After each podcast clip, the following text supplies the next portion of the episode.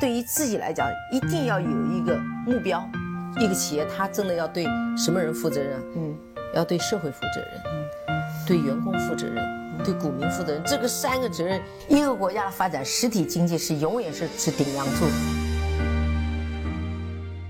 各位好啊，给你一个真实生动的格力电器，我们给的比你要的多。我突然想到，我们这么多年呢去投资格力电器，但是我不知道是不是每一个人啊都对空调的一些基本的常识和基本的一些参数呢做到明白和清晰。今天呢，白老师呢，我是把我跟一个公司啊或者是一个机构吧偷的一堂课呢，把它转述给大家。这个呢是一个做产品评测的一家公司，那我们呢正好也是跟他偶然之间啊取得了联系，准备跟他合作一期产品的评测，包括有一点点的直播带货。我看了他前面的一些视频，其中有一节呢是讲空调的知识的，那我也不好意思把他整个的节目直接翻录给大家，那我也稍微费点力啊，那我也是帮帮大家做一个转述吧。首先呢是在这一期的节目下面呢有很多的图片，那各位呢也是现在啊先翻到下面的图片，然后我们去一张图片一张图片的去讲述，好吗？第一个呢，那个图片呢是我相信很多人作为一个消费者必须要去看的一张图片，就是我到底多大面积应该买一个多少匹的空调呢？比如说二十三 G啊，就是小一匹，适用于十平方以下的。二十六呢，就是我们所讲的叫一匹或者大一匹吧，适用于十到十五平方的，那反正以此类推吧。但是呢，这个呢，为什么我们现在用匹来去定义空调的这个功率啊，或者是大小啊，这个是不是合理呢？其实它未必是合理的。这个匹呢其实是空调的功率，那当然功率越大它的制冷量是越大的，所以我们再往下来看第二张图啊，我们为了公平起见，我们没有用格力的啊，我们用了美的 一点五匹变频制壶冷暖智能挂壁式卧室空调挂机，很长对不对？我们其实更多的时候消费者只会去看那个 一点五匹，他就认为这个就是一个我买它的核心的要素啊。那其实呢，很多的参数是在它后面的这一些字母里面，比如说叫 K F R 三五 G W。 我现在先问一下，有多少人对这些所有字母的参数的定义是清楚的？如果清楚的话，麻烦你在我的后台留言；如果不清楚的话，咱们慢慢的往下走。首先说这个这一串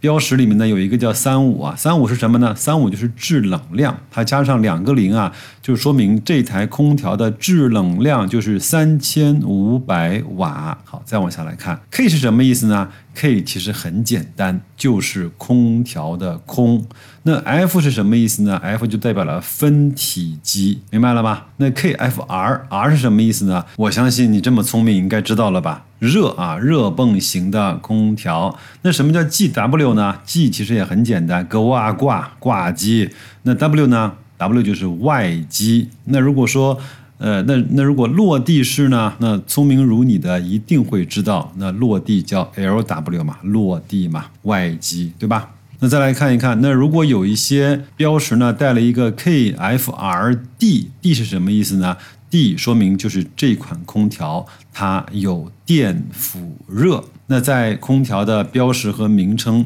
的秘密我已经全部都跟大家去解锁过了，那下一次你再看这些标识的时候就就请你像一个专家一样的去解读它，好不好？好，那我们再往下来看另外一幅图啊，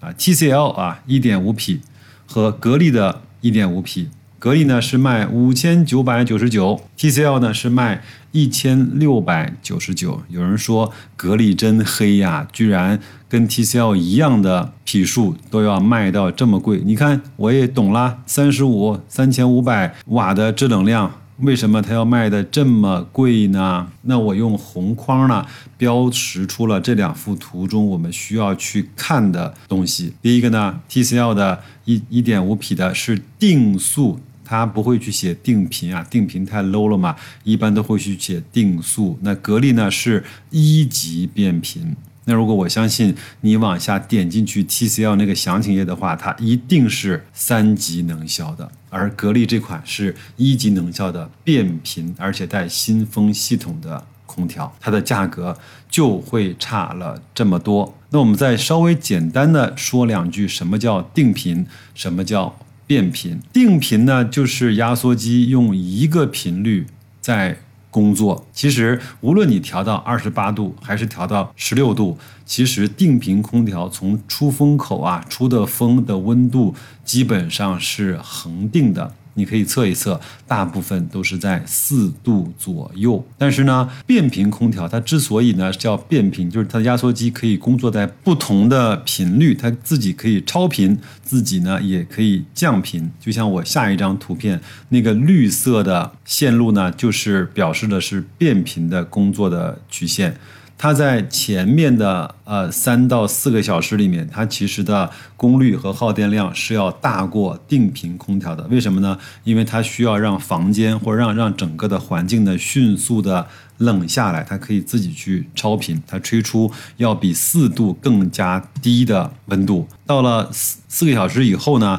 它要维持这个场所里面的温度，它就可以去降频。那所以变频空调在长时间开启的环境，包括你晚上开空调的时候，变频空调它显然可以更省电嘛。还有一点，定频空调它没有办法去变频，它就只能够通过什么开关机来去实现温度的控制。那这样的话，开关机本身其实是一个很耗电的动作。另外呢，它对你整个环境温度的舒适度和这种对人的这种友好程度，显然是没有变频来的这么的舒服的。所以呢，请各位听了这期白老师的节目之后，就知道变频和定频最大的区别，它未必是在省电，而是让你更舒服，可能呢让你少用了五分钟，让房间更快的凉下来，也可能让你在安然入睡之后，房间里的温度悄无声息的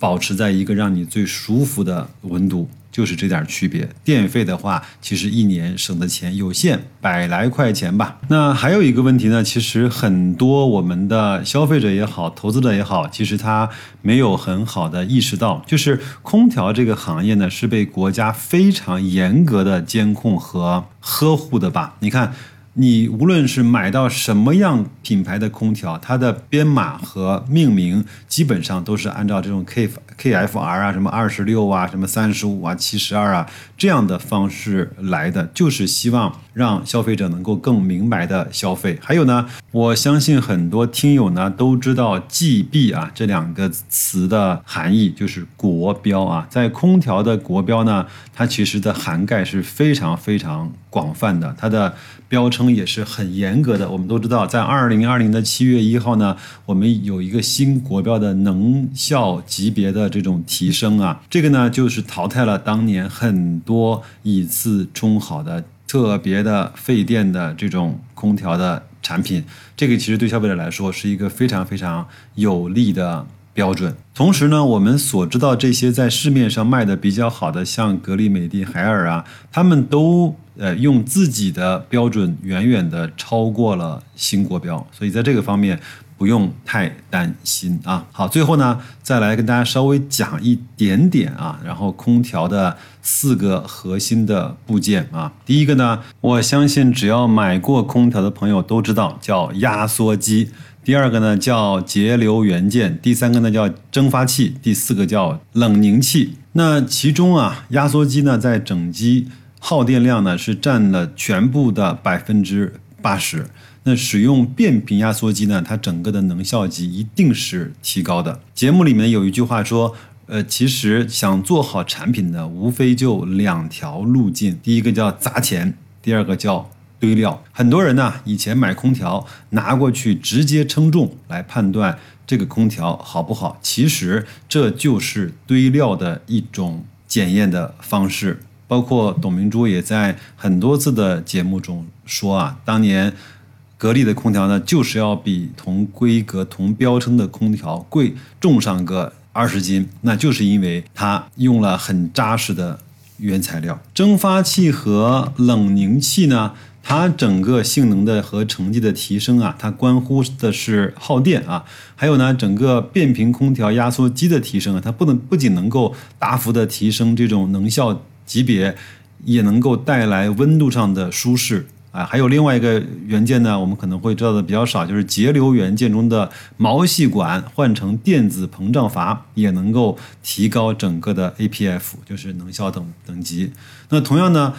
不仅会影响我们的使用体验，甚至我们都觉得没有电子膨胀阀的变频空调，甚至就可以被定义为假变频的空调。呃，所以下次你买空调的时候，你问他你这是变频空调吗？他说是，那你再问他你有没有电子膨胀阀，他就一下对你就很肃然起敬了。最后呢，作为一台空调啊，它除了有制冷制热的这种基本的操作和功能之外呢，像这种自清洁、除霜啊、除湿啊，其实用的都是空调的基本原理。比如说所谓的自清洁，它就是先让蒸发器结霜嘛，然后再把霜吹掉化成水，让那个水呢自然的去清洁和冲刷那个蒸发器，但是它只能够让蒸发器变干净，外层的滤网、内层的风扇以及带油渍的一些灰尘呢，它其实都没有办法去清洁的。空调的除湿原理呢，其实是和除湿机是一样的，所以格力也产整个的除湿和抽湿的这些机器，它其实用的也是压缩机的原理。那在除湿的过程中呢，还会吹冷风，只不过呢，空调的除湿啊的效果只能够达到一般同等功率的除湿机的效率的三分之一。一个小小的卧室啊，都需要三到五个小时才能够除完，所以还是很难替代真正的抽湿机。当然我相信这块没有经历过梅雨季节的北方的朋友们是体会不到在南方梅雨季节这些朋友的痛苦的。另外呢，还有一些比如说啊、呃、语音控制啊、远程控制啊，呃，这些都是非常基本的功能，只不过看厂家愿不愿意给你一个呃一个软件的升级或者是一个 A P P 的算法而已。好吧，那今天呢，我们也难得跟大家一块儿去探讨了空调的一些基本的原理和常识。呃，因为我们和一个这样的做横屏的公司有一个这样的接触，那我们跟他的合作的视频呢，应该是在九月底